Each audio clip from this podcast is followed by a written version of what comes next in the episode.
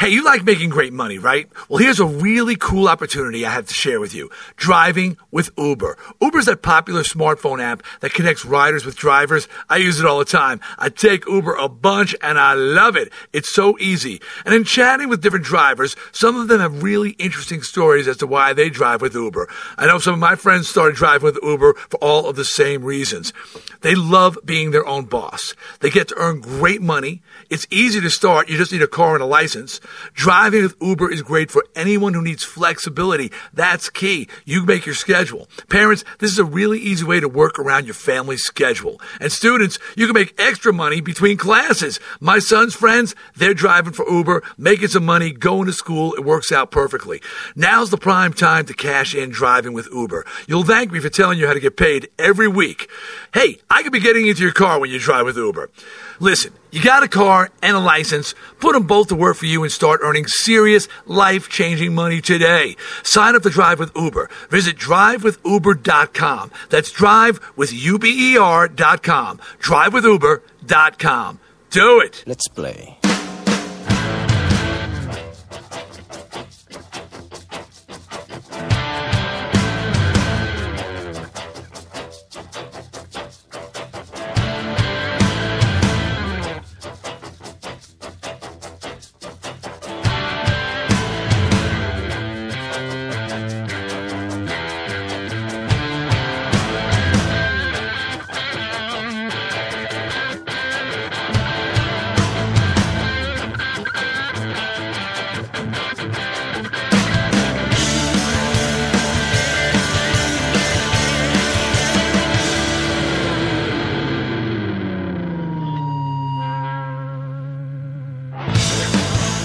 Now, I promise this is the last time I'll bring this subject up. Uh, I'm starting. I'm starting to sound a little complaining and a little whiny, but I just I, I'm, I'm mystified. In the past, I have spoken about the fact that uh, people have no problem recognizing me in the most impoverished and embarrassing of circumstances. Uh, I talked about, you know, people uh, thinking I was waiting for a bus in the Midwest somewhere alone, uh, pulling over to give me a ride, um, uh, sleeping on the floor in an airport, and someone just ro- rolling right up to me and asking me to take a picture with them. Like, never for a minute doubting that that was Dee Snider laying on the ground, or that was Dee Snider sitting on a stoop somewhere in an inner city of Stockholm, Sweden, or that was Dee Snider in Rapid City, South Dakota, waiting for a bus. No hesitation. And I've discussed this at length, and I, I thought I was done with it. But as you know, I have been traveling the world recently, and um, I have achieved a level of affluence in my life, fortunately. Uh, you know, I, have done quite well. So I get to um, do things in a style that I never could do when I was a kid or when I was a young man.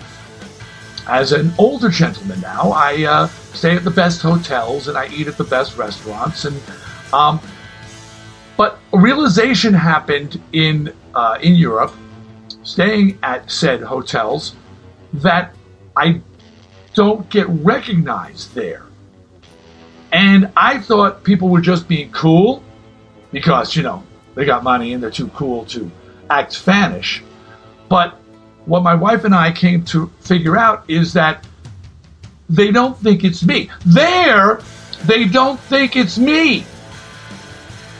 They see this big, weird, old, earring, long haired, tattooed guy staying at the nicest hotel, and they don't say, oh, that must be Dee Snider, the rock star. He looks just like him.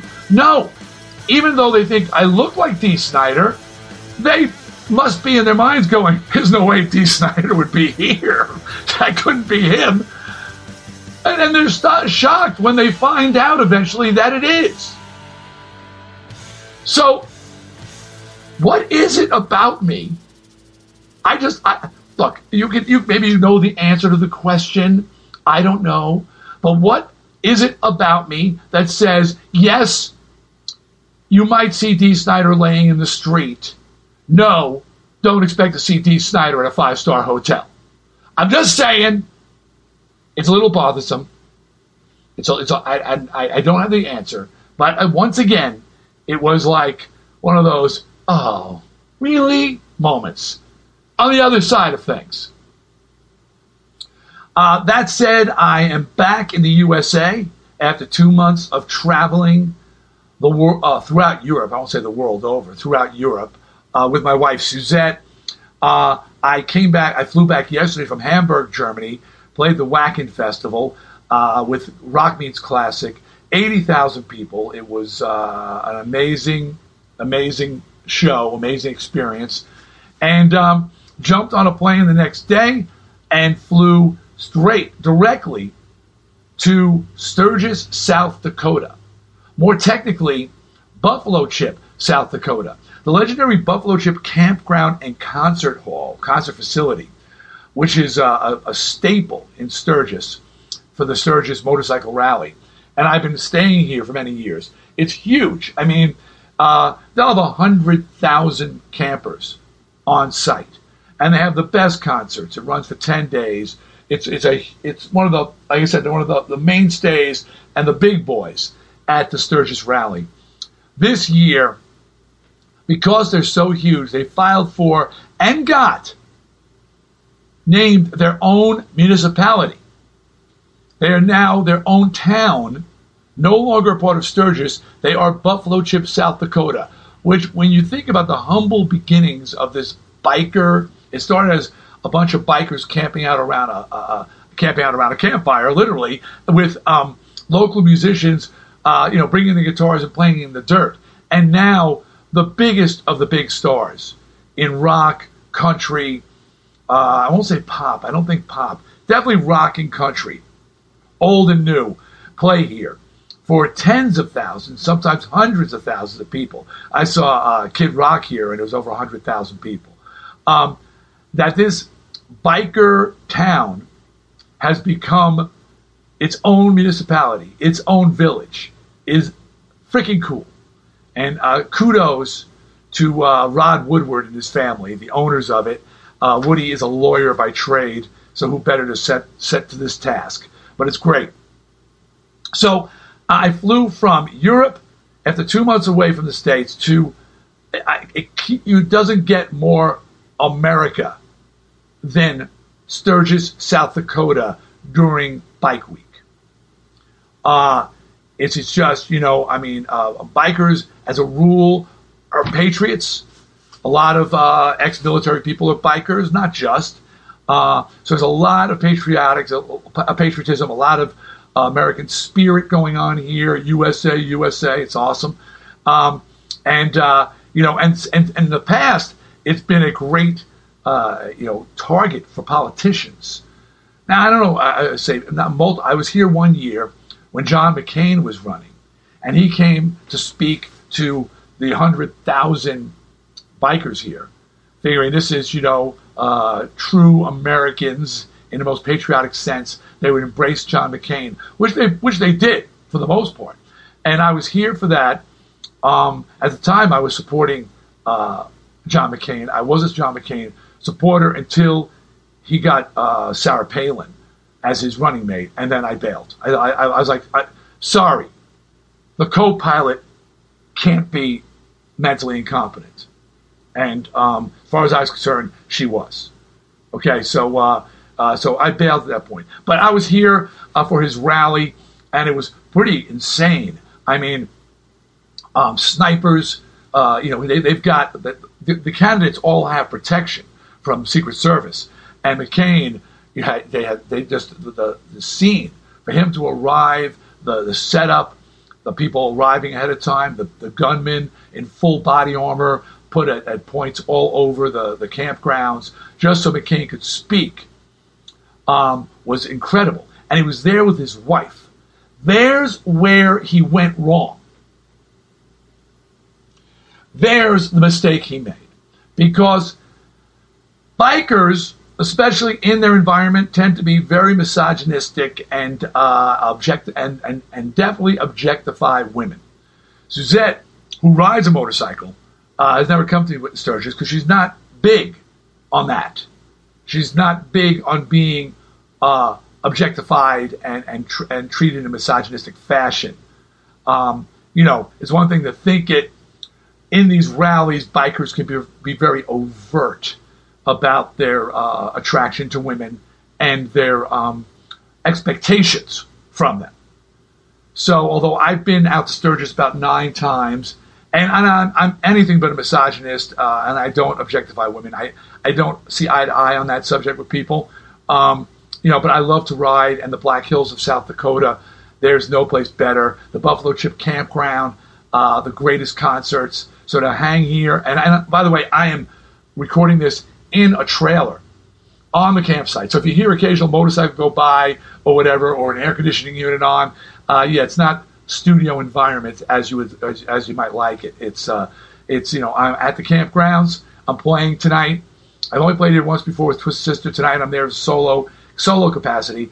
Uh, so uh, that's to be exciting. And then I get to ride for a few days with uh, buddies here in Sturgis, South Dakota. If by ride you mean drive in, uh, in bumper to bumper traffic, because there's estimated 750,000 bikers in Sturgis, and the town's normal population is 6,000.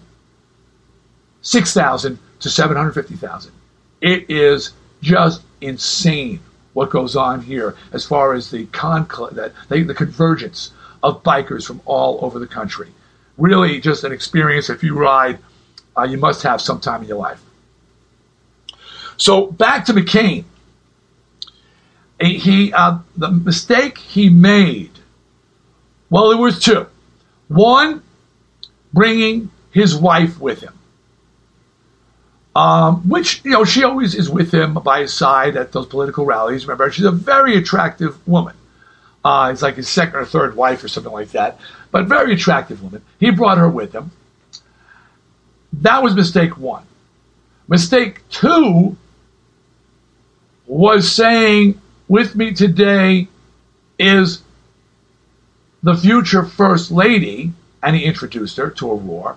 Says, but and this is you know in a in a in a bragging show off kind of dude manner said but she could be miss buffalo chip now every year they have a a, a bikini contest runoff for miss buffalo chip uh, and you know and she poses with motorcycles and calendars and and uh, it's it's very you know there's a there's a certainly huge sexual overtones. There's no mr buffalo chip you know in a in a in a g-string. No it's miss buffalo chip.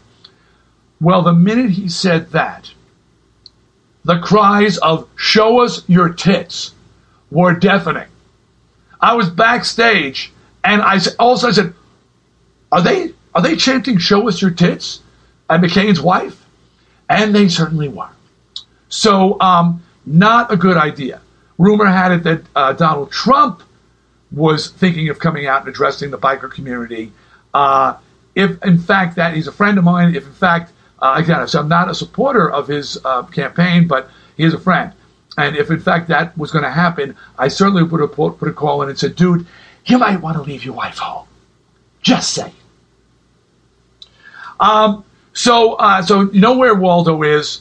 Um, before I get into this week's show, I want to address uh, just one little thing that's been really in, you know, it's been all over the news, and it's just something that troubles me.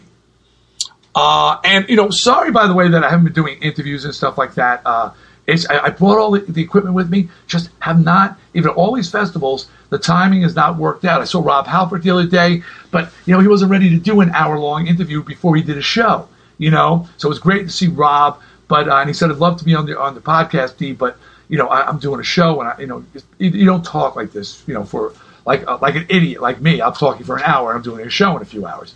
Um, so, uh, anyways, um, but while over in Europe, in the news has been the Cecil the Lion debacle, and this is, you know, uh, the killing of a of a, a tagged lion, if tagged is not the right word, by a dentist who paid what fifty seven thousand dollars to hunt a lion so he could stuff his head and hang it over the fireplace. All right. Um, one, I'm a Second Amendment advocate. Okay, I am a, a gun person. I do carry and and I support the rights our rights to ca- to be armed. Um, I I'm not anti-hunting. I am, however, anti-sport hunting.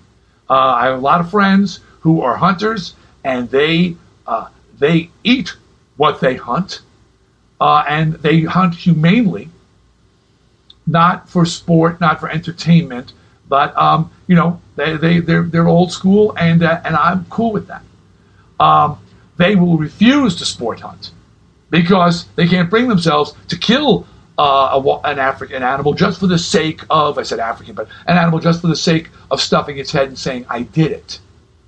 Uh, so I'm not a fan of that. But that's not what perturbs me most of all about the Cecil the Lion thing. The thing that perturbs me most of all is that there was more outrage on social media about Cecil the Lion than that baby who burned to death in his crib in Palestine. Now, that is nothing to do with politics. That's a baby, uh, six, nine month old, however they, old it was, was a baby, defenseless baby. Doesn't matter its religion, it doesn't matter its parents' position. That is truly an innocent victim, incapable of running, incapable of fighting back, a lion could run. A lion could fight. Could could, could has teeth. Uh, uh, and again, I'm not I'm not advocating Cecil's death. I'm just saying it stunned me. The outcry for animals is always so much greater than for human beings, and uh, and that's not right. There should be an outcry for Cecil, but the outcry should be so much bigger for that innocent baby who burned to death in that firebombing uh, in uh, in Palestine. Just saying. All right, that's a bit of a depressed note. Going to take a break, come back, and um, it's War Stories Part 3. I, have got a lot of them, um, and there's a motivation for it. Uh, you're like, gee, okay, just falling on the war stories. But something happened this week that led to me saying, well, maybe I should do these war stories. So I'm going to get to that when I return with more Snider comments. Dee Snider here for TrueCar. You know, I see people everywhere on their mobile phones, everywhere. So it makes sense that a company like TrueCar would come along and create a mobile app that makes buying a new car simple and fun. Apps are changing the world. They changed my world. I'm not telling you anything you don't know. I've been all over Europe this year. The apps that I was able to turn to for weather, traveling, car services, hotel accommodations, anything and everything I needed to find was there. So how cool is it? How natural is it for TrueCar to come up with an app to make it easier to get to buy a car? You just download the TrueCar app, configure the car you want, and you can see what others actually paid for the same car, down to your zip code. It's pretty incredible. Then you can lock in guaranteed savings from TrueCar certified dealers in your area. On average, you'll save over three grand off of MSRP. Talking $3,000. That's not chicken feed. So save time, save money, and never overpay. Download the TrueCar app today.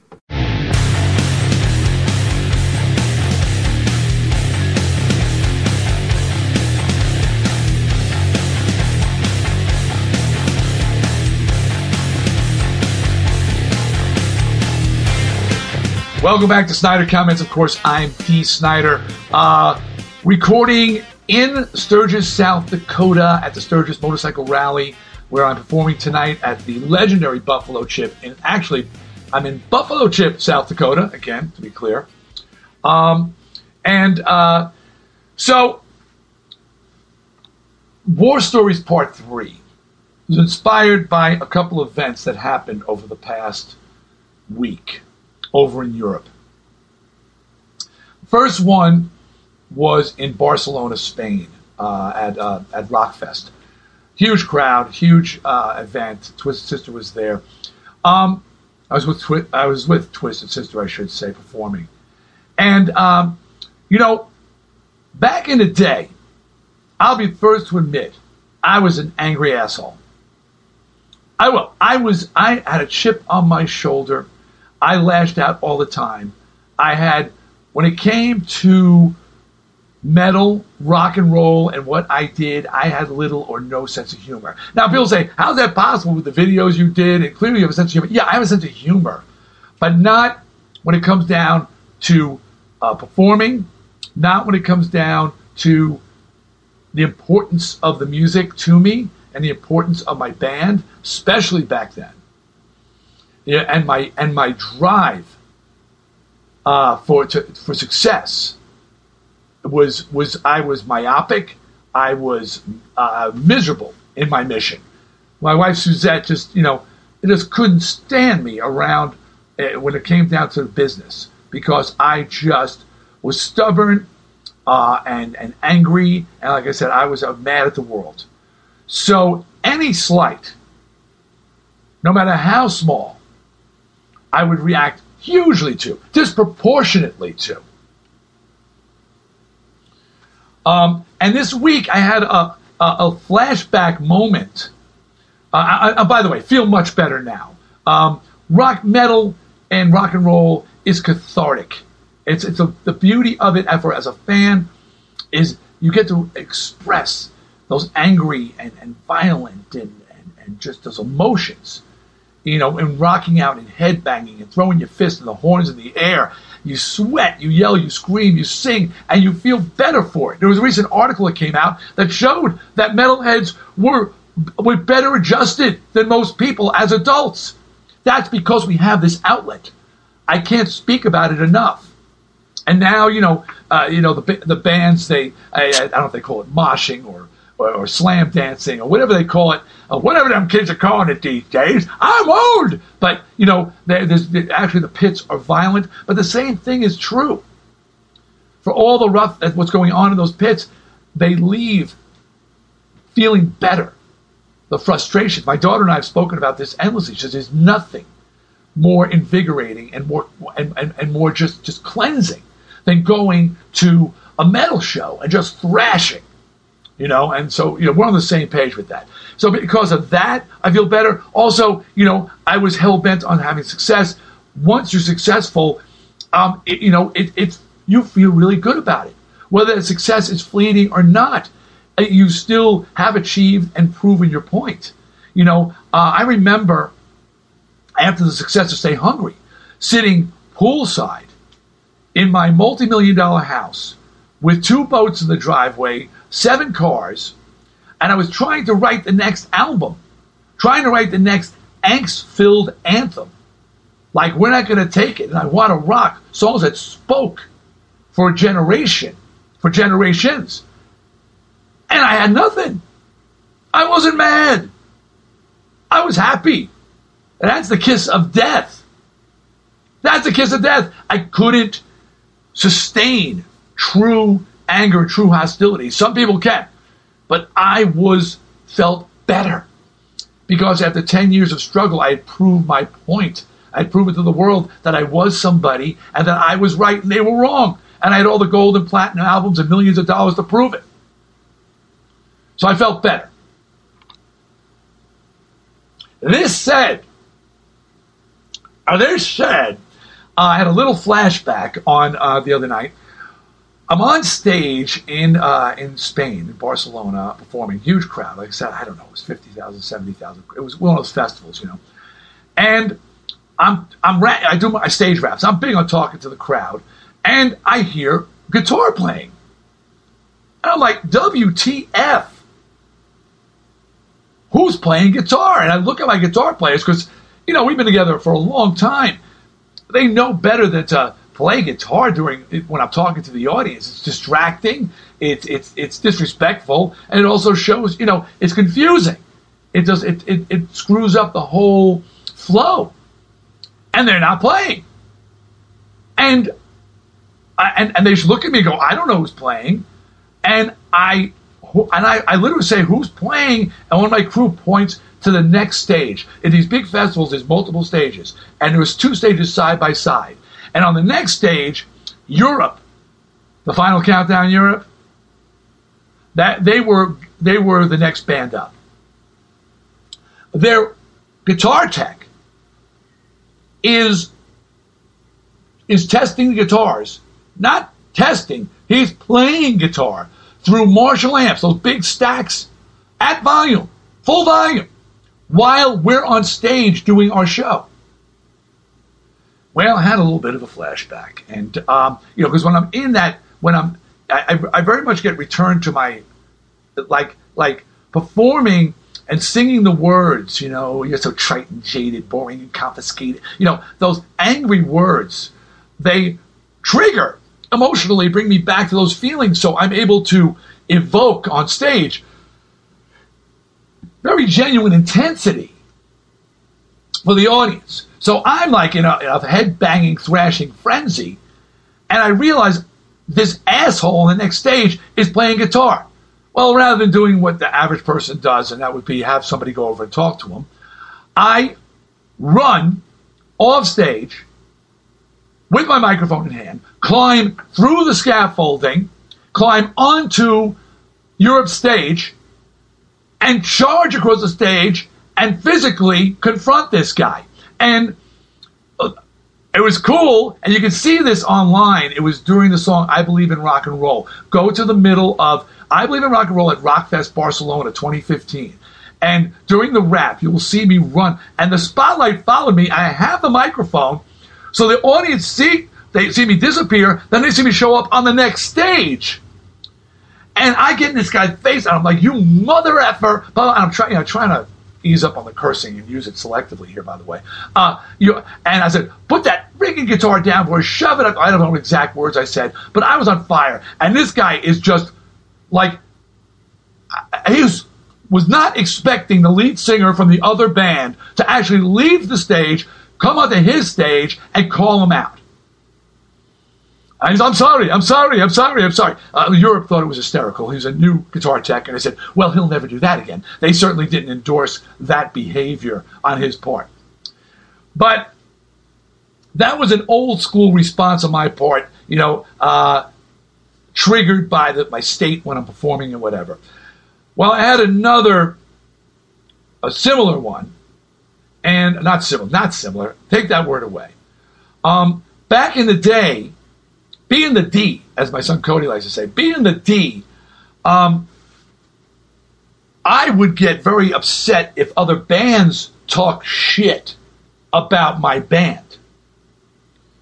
It was, you know, and, and to me, it was, uh, it, you know, it was tantamount to a smack in the face. And I'm also a big believer that we shouldn't be talking shit about each other. Now, mind you, I've definitely talked some shit about people in a in a you know in a joking fashion. Uh, I you know I do a radio show called The House of Hair, which is on 220 cities, and I've always busted everybody's balls. I bust my own balls. I, I hope people. I'm self-deprecating. I, you know that's different than shit talking other bands in your own genre. Because heavy metal is so factioned as it is, there's so many different types. We are weakened by our separation, not strengthened by it. And we don't have to like what each other do, but we should at least support, as brothers in metal, the various forms. So when people would talk shit about my band, I would get mental. And this past week, I had an old issue from the 80s rear its ugly head. And uh, because it's been an ongoing problem, I um, I wound up having uh, somebody thrown off of a bill uh, that they were on with me because of this situation that happened back in the day. So I'm going to tell, and somebody tweeted and said, you should tell the story about Krampus. Now, I will never use this band's real name. Uh, because that gives them too much crap, too much uh, credit. And I wrote this story in my in my um, memoirs, which I wrote myself, by the way. Called "Shut Up and Give Me the Mic." And if you like my tonality, the way I speak, the way I the way I communicate, uh, I wrote every word of this book myself. Uh, and so it's it's my voice, my stories, and and and and it really tells. And it's not a book, by the way, about sex, drugs, and rock and roll, which is probably why it didn't sell too well. Um, because I don't have those stories. I thought people would be interested in hearing about, uh, you know, about a, a, about a kid with a dream, as so many people have it, about the struggle to achieve that dream, and then achieving that dream and, and the, the glory of success, but then screwing up royally and blowing it and losing everything. Um, and that's an honest story that I thought people needed to hear because people need to know that everybody falls down everybody screws up. And I thought that you know, if you hear your heroes fell down, it takes the shame, it takes the sting out of it. And uh, I share that story at length. And people tell me, and it got great reviews, and people have read the book, say it's one of the best mem- book memoirs out there. But there's no BJ's in there, or, uh, you know, I'm not telling you about any personal sex situation. I've been with Suzette for 39 years. I don't got stories, not on that level. Uh, so, but you know, there's there's interesting. I think there's interesting stories, but um, if you're looking for sex and drugs, I ain't got that. I've been clean and sober my whole career, and uh, I've been with the same woman, and I've been loyal to her. If I wasn't, it would be already out there on YouTube or something by now. You know that. There's no hiding anything anymore. Let me get some water. So, before I tell you the story about Krampus, which is the big one, tell you a couple other war stories. One of the big ones, back in, I guess it was 1982, Twisted Sister had released Under the Blade on Secret Records, an English label, uh, best known for a band called The Exploited. And um, the label folded. Album came out. We uh, did the Reading Festival, uh, and that was it. Well, actually, whack. We did um, Wrexham Festival with Motorhead, stadium show. That was amazing. Game changer for us. Then we did the Reading Festival, another game changer. If you've ever seen any of this this footage, Wrexham's not available, but the Reading Festival is. Uh, that was uh, that was a show that uh, you know with a, this is the story. If you saw me on Behind the Music, tell the story about the shite story. Uh, someone throwing a shite. Um, that's that was Reading. Uh, that's where Motorhead, Fast Weddy, Fast Weddy, Fast Eddie, and Lemmy Kilmister uh, reunited on stage during our our, um, our, version of "It's Only Rock and Roll, but I Like It" uh, at that show. Really a historic rock show. But shortly after those two shows and the release of the album, Secret Records went under. And Twisted Sister we had no had no had now had no record deal. Uh, we had we had a tour planned and we had done a, a farewell uh, tour of the tri-state area, um, and we're ready to leave, and the tour was canceled. Our album was ceased to be produced. First album, Under the Blade, which later on was re-released by Atlantic Records, and um, we were. It was winter, and now a winter of '82, and I'm uh, I'm married at this point. I've got a, a, a newborn son He was born in 82. So he is months old. And I lose, uh, I'm out of work. And we can't perform uh, due to the fact that we'd already done farewell tours. So you, can, you can't go and say, yeah, we're off for, for, for, for, for Europe and then come back next week into back to the clubs and say, yeah, we're back again. Uh, you know, well, you know, maybe you can we're seeing all these farewell tours. You know, maybe the reality is people don't care. But we thought it wasn't legit to do that. And we're broke. Um, the only thing getting us by and uh, is my dear friend Joe Gerber, who is our tour manager. Uh, and I've mentioned Joe before. He's the guy you see sitting at my right hand at the Senate hearings. Dark short hair, uh, he worked on my speech with me, one of my best friends, uh, and just just a guy who's been there in the trenches. He literally took an inheritance he had gotten, and without even being asked, and used it to support the band to keep us from completely going under. Because, like I said, I'm married. I got a ba- new baby. I've got no money, and we have no record deal. We can't perform, and that was an ugly, cold winter. While I'm suffering through that, two bands in Europe in Kerrang magazine decide they're going to take pot shots at Twisted Sister. I don't know why. Uh, I guess they thought it was funny. I guess they thought we were down and out and we had no, you know, they're over there in Europe. We uh, are in the United States. What are we going to do about it? Kind of thing. And nobody thinks that that anybody is such a lunatic that he wants to take things to a physical level. Now, if you saw me at the Reading Festival, you know that I called out for a fight 35,000 people. In all seriousness, I, I, they were throwing things at the band, and I told them, don't be a pussy. Man and woman up. Meet me on the side of the stage, one at a time after the show, and we'll go. I said, yeah, I know there's 35,000 of you, but uh, one at a time. And that was the icebreaker with this audience because they couldn't believe this yank was, because they knew I wasn't kidding.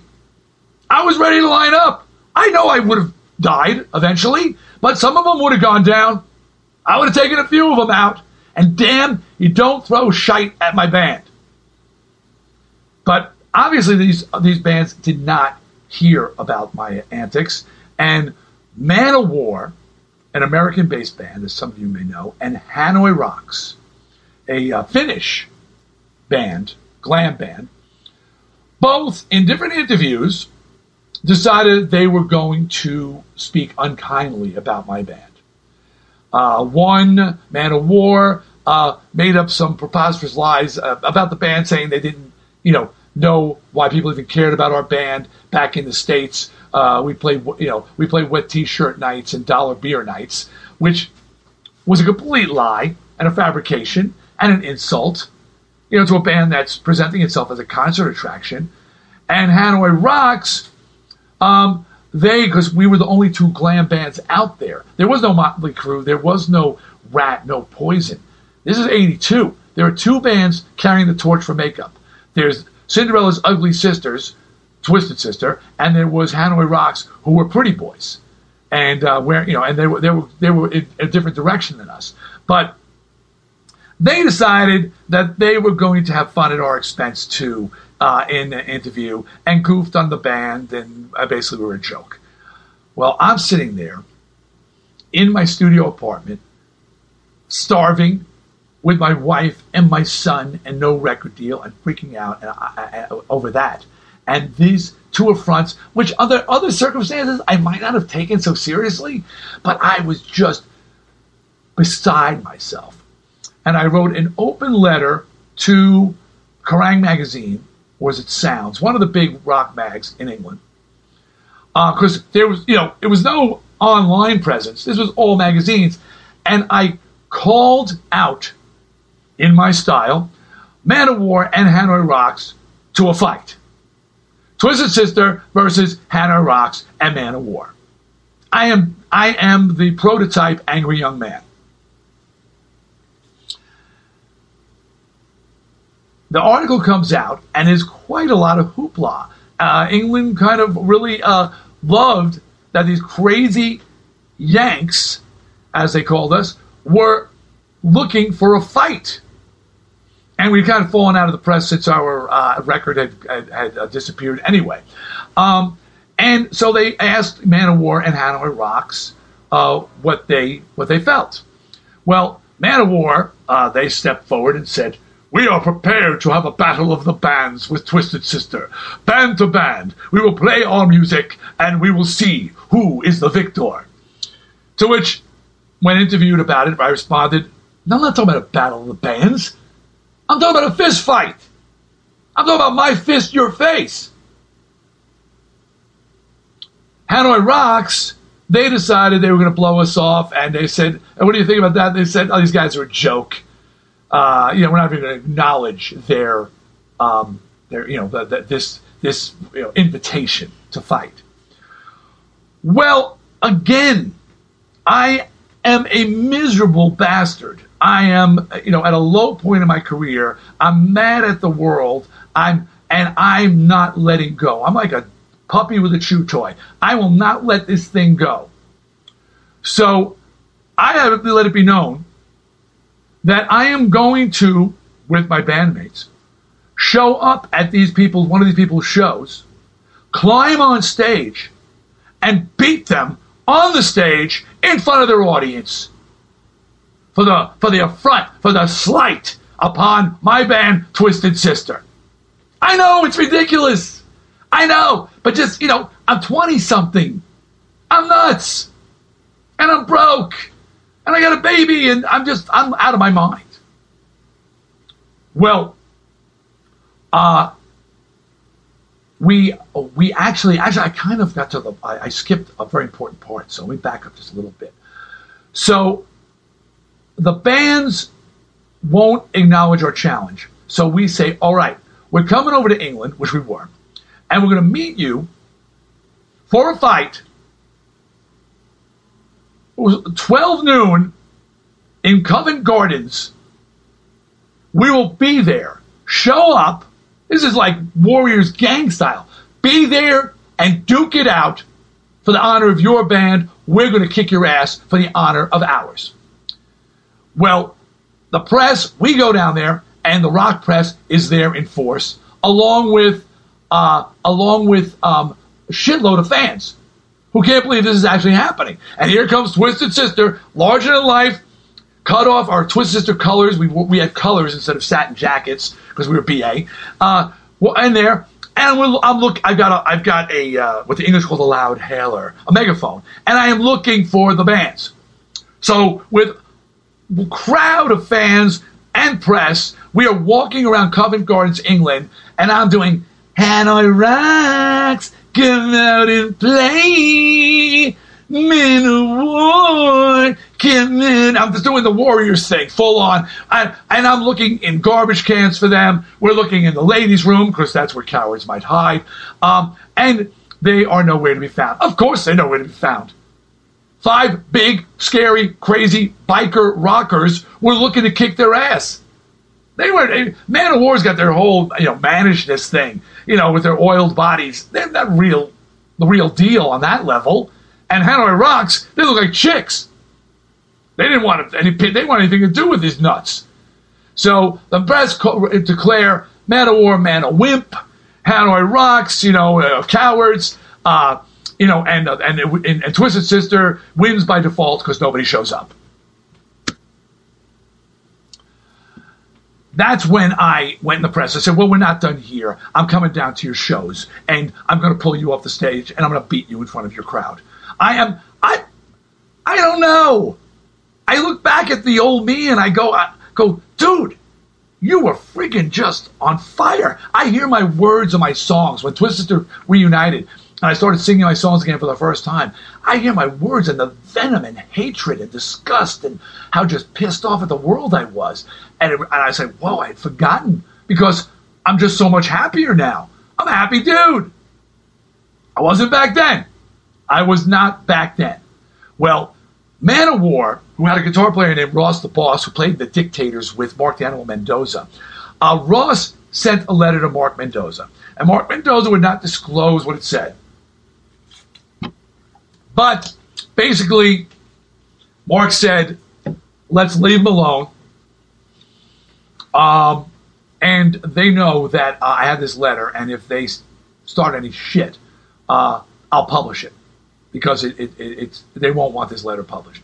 But that so Mark the Animal said, okay. I said, all right, we'll let him go.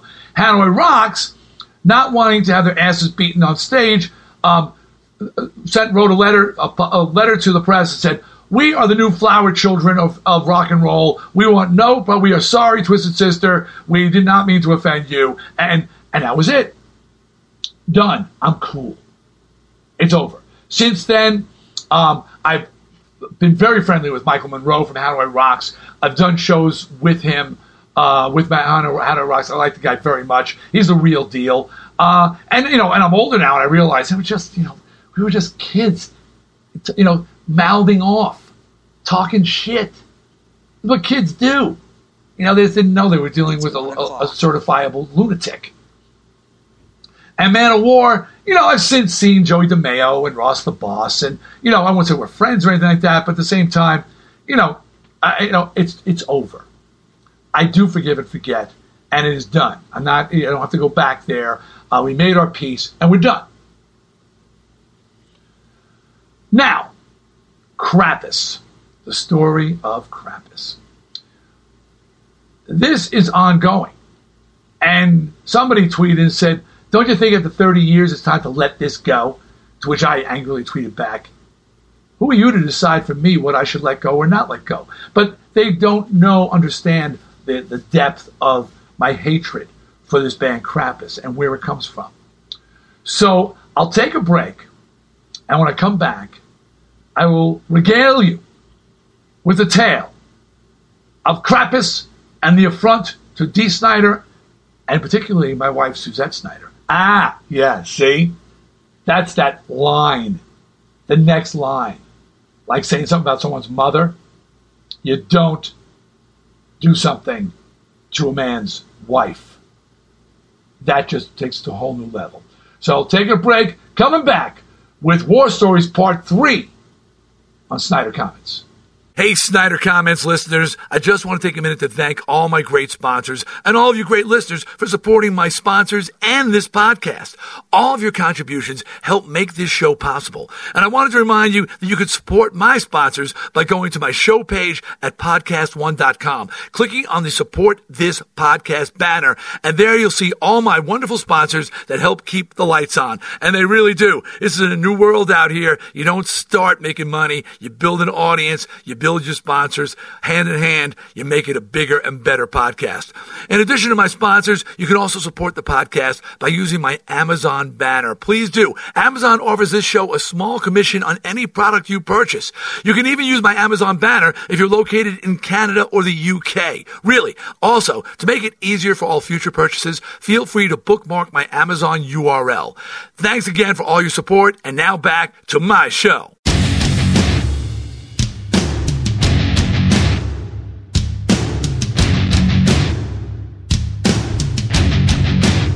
Welcome back to Snider Comments. I'm Dee Snider. And oh, by the way, as always, uh, feel free to tweet me at Snider Comments or email me, uh, SniderComments at gmail.com.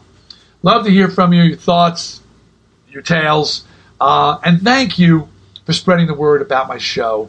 Uh, you know, I mean, more and more people are finding out about it. And, you know, I, like I said, I, am doing this. Uh, I started out doing this for nothing obviously to continue doing this for on you know going on from here, it's got to start making money for somebody, including the podcast people. I mean, that's ultimately, and the numbers are growing, audience is growing, people are talking about the show. So I appreciate uh, you listening. I'm glad you enjoy, uh, you know, the things I talk about and and my attitude and tonality and whatever it is that you tune in for. But thanks a lot for that. So, all right, back to War Stories Part Three. This is um, band fights. So, my wife Suzette is the costume designer and hair and makeup for Twisted Sister. I've told the story that she started making my costumes after she showed up at a club one night and I was wearing the same outfit that she had on. Uh, and so she started making my costumes. Twisted Sister soon hired her to do theirs. Suzette is a FIT graduate, the Fashion Institute of Technology. She was a fashion major. She's also a makeup professional makeup artist, aspiring at this time. She's only 15 when I meet her, but she has these goals and dreams. And she meets this guy who wears costumes, wears makeup, uh, has hair larger than life. So I start becoming her crash test dummy. Well, after she's working for us, other people start to hire her locally. So she's making costumes for different bands on a local level in the tri-state area, uh, and you know, and that's one of the business she's in. And when we start to go to a national level, an international level, people are hearing about her work and they want to hire her. One of those bands is a band called Krampus. Like I said, I will not say the real name. Uh, it's it's simple enough to find it, but uh, I just won't give them the distinction of calling them by their real name. Krampus. And they were a band that I actually liked their music. Um, they were quite good. They're Swiss. My mother's Swiss, so I thought that was kind of cool. That you know uh, that uh, my my uh, uh, uh not my countrymen, but you know heredit- hereditarily speaking, they were. Uh, I thought it was cool, and but so Suzette gets hired to make costumes. The traditional deal when you make costumes is uh, 50% of the cost of the, the budget costumes is up front.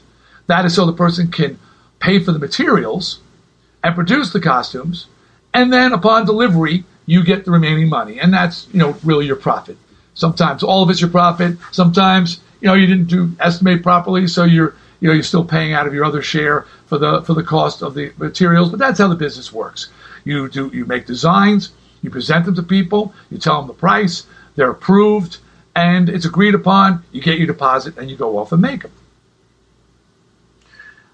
Suzette make, making costumes for Krampus. I'm on tour in Europe. Is it a time where we don't have the money to fly back and forth? We don't have the money to even phone each other. The technology that is today, there's no free internet and Skype. People have no idea what it was like back then. Back then, I literally wrote letters longhand every day and mailed them home. And I would get letters from home. I already had a son, uh, Jesse. Uh, just so you get an idea of, of my personal sacrifice, I missed nine months out of the first year of his life. Not consecutively, but out of the first year of his life, I missed nine months because my band had to go to Europe to break out, and I couldn't afford to bring my wife and son with me. Uh, wrote a great song out of it. The price um, was inspired by that that pain, and I would occasionally get letters with pictures that would would break my heart because they'd be pictures of my son um, doing things that I should be there to see for the first time, sitting for the first time, standing for the first time, taking his first steps.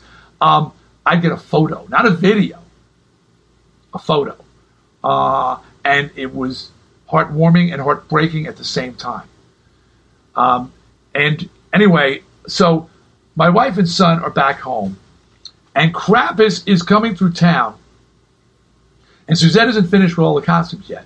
And she gets a call from their tour manager who says, um, big guy, big guy. Doesn't want to say. Krampus are little short guys. Their tour manager was a bodyguard as well. Big guy. And he says, hey, um, meet us at the airport with the costumes. And um, so we'll take what you got right now and we'll get the rest when they're done. So Suzette says, okay, uh, gets in the car with my then, I don't know, six month old son. Six months. My wife, by the way, is five foot three, hundred ten pounds. Okay? She hasn't gotten any heavier and she hasn't gotten any taller. She's a petite but tough woman. She goes to the airport with my son and meets the band. They're, they're, they're connecting flights. The band's there, their bodyguard, tour manager's there. He takes the costumes from Suzette and says, Ah, that's great. And Suzette goes, Okay, can I have the balance of my money? And he says, No. I said, What do you mean, no? He goes, No, we're not, we're not going to pay you any more money for these. She goes, But I, I did the work and that's the agreed. He says, I don't care what's agreed upon. We're not paying you. He goes, and, and she goes, Well, I'm not going to send you. For starters, you have to pay me. And she had like one more piece of, because it was costumes the whole band, a couple more pieces of, of, of costumes. Said, well, I'm not, you're not going to give you the rest of those until you give me the rest of the money. And a guy says this to her, he goes, not only are you going to give us, mail us the rest of the costumes, well, we're not paying you one more penny. And if you don't send them to us, we're going to have you taken care of. We're going to have you taken care of to my 23 year old, 22 year old wife with our baby in her arms. This six foot five. This guy was big. I, I remember very clearly because there's more to this story than just this. Um, says those words to my wife. And the band looks on. Krampus looks on. So they leave. And my wife is really upset. She's tough as all hell, but the baby in her arms, uh, you know, she'll throw down my wife. But baby in her arms, that like puts you at a disadvantage when you've got a, a, an infant in your arms. I get a call from the States. Wife's on the phone. We don't call. And she tells me what happened. I am beside myself. I want to murder these guys. I and I'm so far away and there's nothing I can do. Two things happen. One, as it turns out, Krampus, their their management was a really um, like sort of a mafia type. They weren't mafia; it was not Italian, but mob type management who were renowned for having people beaten up and having things done. This was not; they were not pretending. But we knew somebody from their label who actually knew the person who they hired to do these things. And they spoke with them. And if you know anything about guys who do hits and stuff like that, uh, doing it, beating up women is another level. It's like you got to go. You, you, it's a whole nother level of cost. It's a whole nother type of person. The average hitman or a guy who uh, you know who uh, takes care of people, collection guy, they won't touch women. It's just like it's it's just it's just not done. Not by real men, by pieces of shit.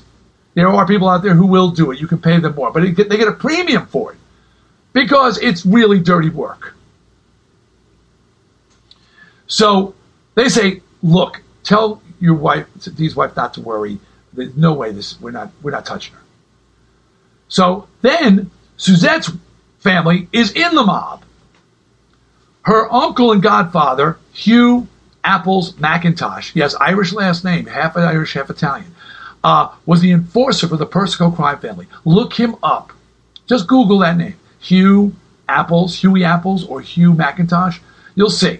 Real deal Goodfellas. No bullshit. This is this is the guy garroting people. This is the guy. All those stories that you've heard. This is the guy. This is the guy that this happens to. Well, they get wind that I think the the money that they ripped uh, Suzette off for was like twenty five hundred dollars. But this is the eighties. This is we're starving. You know, this is, this is the eighties. Twenty five hundred dollars, a lot of money. They are putting the call in to have Krampus taken care of real mob style. Suzette calls them off and to show the type of person she is, the class she has. And she says, Uncle Mac, you don't kill people for $2,500. To which Uncle Mac responded, I do. True story. True story. But so she calls them off and and, and she's look, we'll let it go, whatever. Now I can't let it go. I come back home and I'm just waiting for my opportunity to confront Krampus, to see these guys. Well, it comes. Twisted Sister can't get one tour, not a tour, nothing, nothing. We've got no record company tour support, even though our album is now broken out in the UK. We've got no US tour support. We've got no opportunities to play. One comes through. It's on a bill with Krampus. I don't care if it's our only hope. I say no. I'm not doing it. The band turns to me and said, D, if we don't do this, it's it's the it's what happened last winter all over again. We've got no work. We're over. We're done. So, in one of the most heartbreaking things for me to do, I agree. But I think, okay, I'm gonna I'll play with Krampus. Now I'm gonna get my revenge. Now I'm gonna kick the shit out of these motherfuckers who threatened my wife with my son in her hand, who ripped my wife off, wife off. And my manager goes, one caveat. I said, what? He goes, they know the agency and the record label know of the conflict. Of course, Krampus has a whole different story. And if you do anything in retribution, Twisted Sister will be blackballed by the agency and you'll never work again. They'll put the word out there that you physically attack people, that you're violent against other people, uh, and you won't work. So I have to go out on the road with Krampus and not confront them. Well, I one thing I won't do is acknowledge them, look at them, talk to them, and my wife is so disappointed in me. She feels she doesn't see that it doesn't matter the economics. She's old school. She's you know mob she, she, she's she's you know a mob princess. She doesn't see that. You know, there's another way. We'll we'll go work a day job. Do not. This is loyalty. You're you're you're, you're turning your back on me. I felt horrible. Um, we get down there on the road, and Crap is his tour manager, the six foot seven bodyguard. He is trying to push my buttons. At the end of every show, he's waiting for me when I get off stage with a towel for me to towel off. Here, D, towel off. He's waiting for me. He wants me to jump so that they can report back. Dee Snider attacked the band, and that's it, and now we're fucked. So, needless to say, I didn't lose it. Needless to say, we got past it. Needless to say, I never communicated with these guys. And needless to say, I never felt vindicated. They never apologized. They never tried to make right, make it right. So years later, when I started doing my House of Hair radio show, which features all 70s, 80s, early 90s hair bands and heavy metal, in my contract it says Krokus will not be played. They will not be played. The one band, and they're fairly popular. They had a gold album. They should be played. They will not be played. And anytime a bill comes up where they're on it, where they're, they're I have them kicked off. They will, cannot be on a festival with me or Twisted Sister. When my book comes out, where I tell this Krokus story, this is the most attention Krokus has gotten since the 80s. They make it the front page of their website. They're so excited anybody has paid any attention, even calling him Krokus, that they got a picture of me. Dee Snider writes about Krokus in his book and blah, blah, blah, blah, blah, blah, blah. And then they say, you know what? We didn't, this has, you know, been a long time. We want to, you know, we want to make this right. We didn't know that there was hard feelings. They didn't know. Uh, they didn't know. And Dee's still hard, and we're ready to. This is a, this is in an interview. They say this. We're ready to apologize to Dee's wife. And I go, well, okay, that's interesting. He says, besides, the outfits were shit, and we burned them. This is how you apologize to my wife? You insult her work. And by the way, there's pictures of them in rock magazines wearing the outfits.